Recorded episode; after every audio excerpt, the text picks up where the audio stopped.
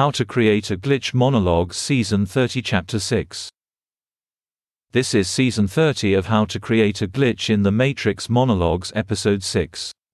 In this episode, we will be discussing the repackaging of tension from orthogonal thought in the payment of capital for labor.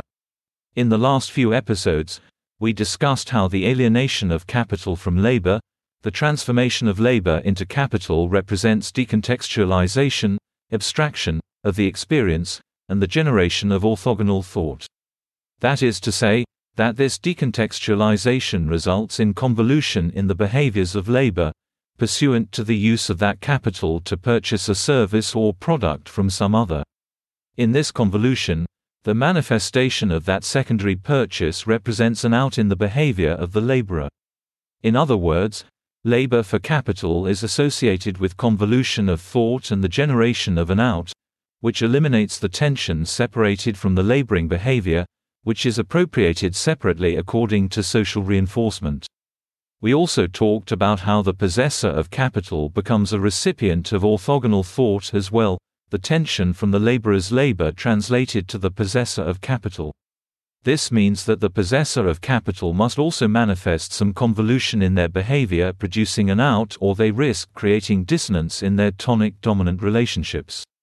This convolution can result in the generation of exegesis of that experience, the transformation of that tension into further orthogonal thought, which radiates through the creation of a product of the experience to some other purchaser.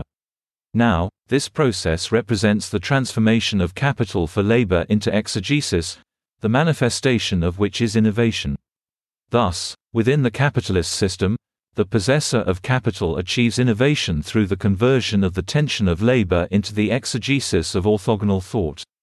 This produces the product of exegesis which becomes the embodiment of that innovation.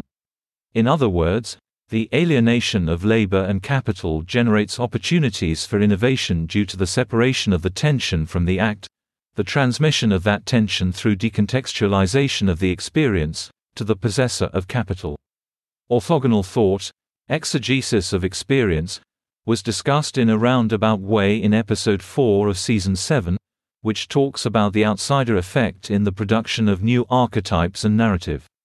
In that episode, we talked about the creation of new archetypes and narrative has the effect of producing content for the assimilation of the group, generating new styles, identity and narrative. As nature abhors a vacuum, new archetypes and narratives will produce assumption by group members. The outsider effect arises out of exegesis of experience, the creation of new content from the transformation of experience into orthogonal thought through decontextualization. That content becomes the vocabulary of the future, the generation of new patterns and vocabulary for the evolution of the system. This new content is produced just as innovation in the context of a capitalist system, the division of labor and capital.